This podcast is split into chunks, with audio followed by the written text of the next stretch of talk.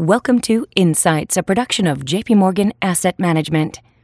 Insights is an audio podcast that provides perspective on the opportunities and uncertainties facing investors today. Today's program The Market Insights Notes on the Week Ahead. Hello, this is David Kelly. I'm Chief Strategist here at JP Morgan Funds. Today is March 23rd, 2021. In recent months, Falling political uncertainty, two powerful rounds of fiscal stimulus, and the rollout of COVID 19 vaccines have resulted in a long anticipated rotation in markets. Since early November, value stocks have outperformed growth, small caps have outperformed large, and international stocks have outperformed their US counterparts, with each of these moves reversing a multi year trend. US long term interest rates have been at the centre of this move, with 10 year Treasury yields rising by almost a full percentage point between the day after the 2020 elections and last Friday.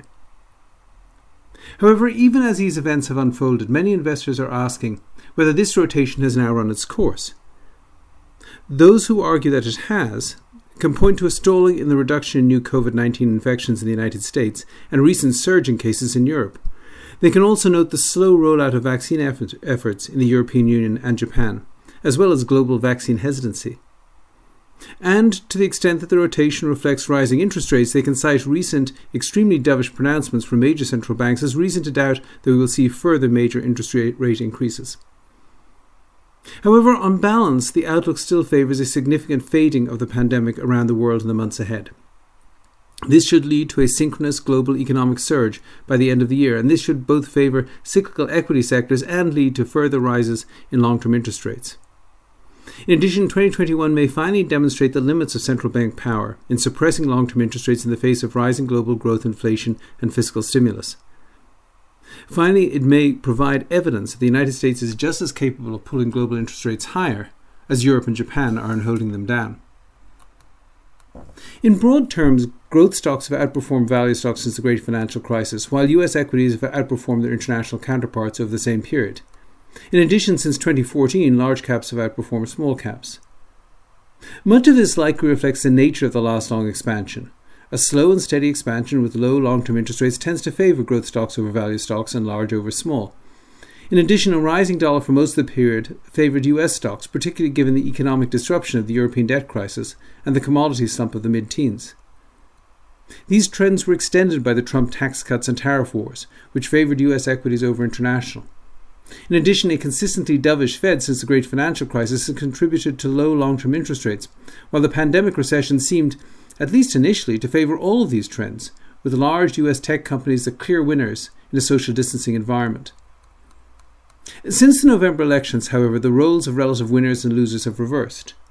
The 10 year Treasury yield has, fallen, has risen from 0.78% on the day after the election, when the outcome was still in doubt, to 1.74% on Friday. Over the same period, the yield on 10 year TIPS has risen by a more modest 29 basis points from minus 0.86% to minus 0.57%. At the same time, the Russell 1000 Value Index has outperformed the Russell 1000 Growth Index by almost 14%, while the Russell 1000 Index of large cap stocks has trailed the Russell 2000 Small Cap Index by over 24%. Relative to early November, the US dollar has fallen, while international stocks have outperformed the US counterparts, although in both cases these trends have been partially reversed in recent weeks. Having been burned many times before in the last few years, many investors are naturally suspicious of the durability of the recent increase in interest rates and the rotation towards value small cap and international equities. However, the fundamental macro themes that have set this rotation in motion do seem to have some room to run. First, on COVID 19, despite a stalling in the decline in case counts, the pandemic is likely to fade in the US over the next few months. Vaccination efforts are continuing to ramp up, with roughly 2.5 million doses being administered every day. Importantly, while according to the CDC only 25% of the overall population has now received at least one dose of vaccine, this percentage jumps to 69% of the population over age 65. This should dramatically reduce fatalities from the disease, since 81% of the Americans who died from COVID 19 last year were 65 or older, Indeed, this is already beginning to show up in the numbers, with the seven day moving average of fatalities falling from a peak of over 3,500 in January to under 1,000 today. Vaccine hesitancy remains an issue, with a recent poll conducted by the World Economic Forum showing 29% of Americans reluctant to get inoculated. However, given the virulence of this disease, many of these people will likely gain some immunity from the virus the hard way, by catching the disease, although sadly with a far greater toll in death and long term health issues than if they'd been vaccinated. The US still seems on track to have vaccines available for all adults willing to take them by the end of May, and provided new variants don't elude the vaccines, the pandemic should wind down in the US over the summer. It is, of course, noteworthy that most countries are lagging behind the United States in the pace of vaccination. The latest numbers show only 9% of people in the European Union and less than 1% of the Japanese have received at least one dose. However, in both cases, vaccine supplies should pick up in the months ahead. In Europe, where vaccine hesitancy is similar to the United States, a gradual return to social mingling should allow for a similarly messy approach to herd immunity, just a few months behind the US. Japan could have a more difficult problem. The Japanese people have been very successful in limiting the death toll from COVID 19 with fewer than 10,000 fatalities compared to 530,000 in the United States. However, this also means very few Japanese have any immunity to the disease. In addition, various vaccine problems over the years, heightened by media attention, have fostered a skepticism of vaccines in Japan which is significantly greater than in most developed nations. Still, it is likely that by the end of the year, Japan will have inoculated most of its population and will be able to resume normal activities.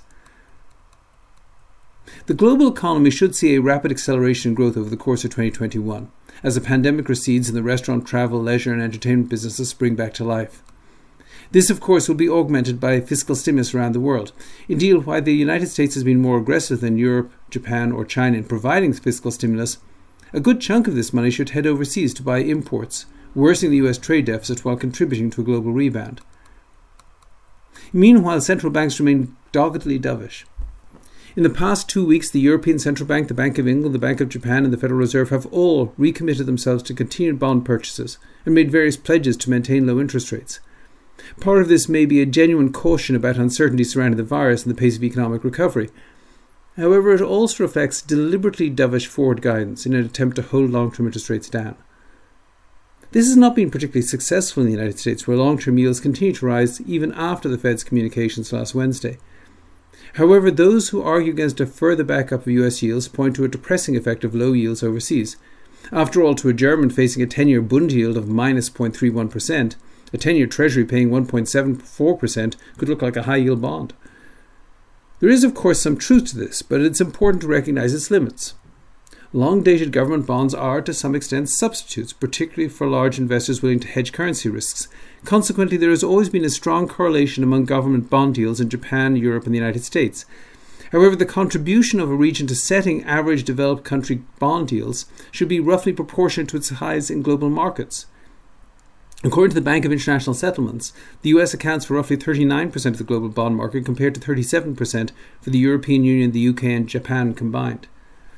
Consequently, as a rough approximation, in the global tug of war on bond yields, the US should be just as capable of pulling other global yields up as other developed countries are in holding them down. The next few months should see continued progress in ending the pandemic, spurring a global surge in economic growth. This should provide further momentum to the rotation that began last November. However, for long term investors, it's important to note that the relative valuations still favour this rotation as much as momentum. As of the end of last week, the Russell 1000 Value Index sported a forward PE ratio of 18.2 times compared to 28.7 times for the Growth Index. Both are expensive relative to history. However, compared to their average relationship over the last 25 years, value stocks are still 0.7 standard deviations cheap relative to growth, as we show on page 10 of the Guide to the Markets. Similarly, as we show on page 14, small cap value stocks remain cheap relative to large cap growth. And as we show on page 57, even after a recent rally, both emerging market and developed country stocks look less expensive than the S&P 500 compared to the relationship of the last 25 years. None of this, of course, provides any assurance that yields will rise further or that the rotation towards value, small cap, and international will continue. Markets remain vulnerable to shocks of all kinds, as the last year vividly illustrates. However, it does suggest that investors would be wise to ensure that they are not underweight these recently better performing sectors or too exposed to a rise in long term interest rates, as the pandemic recession of 2020 gives way, gives way to the post pandemic boom of 2021. Well, that's it for this week. Please tune in again next week. And if you have any questions in the meantime, please reach out to your JP Morgan representative. This content has been produced for information purposes only and as such, the views contained herein are not to be taken as advice or recommendation to buy or sell any investment or interest thereto. Reliance upon information in this material is at the sole discretion of the recipient.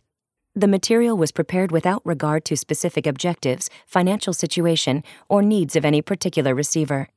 Any research in this asset has been obtained and may have been acted upon by JP Morgan Asset Management for its own purpose.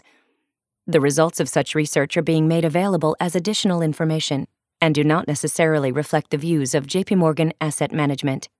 Any forecasts, figures, opinions, statements of financial market trends, or investment techniques and strategies expressed are those of JP Morgan Asset Management unless otherwise stated as of the date of production.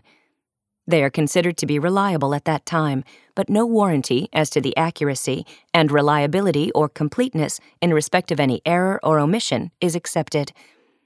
They may be subject to change without reference or notification to you. JP Morgan Asset Management is the brand for the asset management business of JP Morgan Chase & Company and its affiliates worldwide. JP Morgan Distribution Services Incorporated. Copyright 2018, JP Morgan Chase & Company.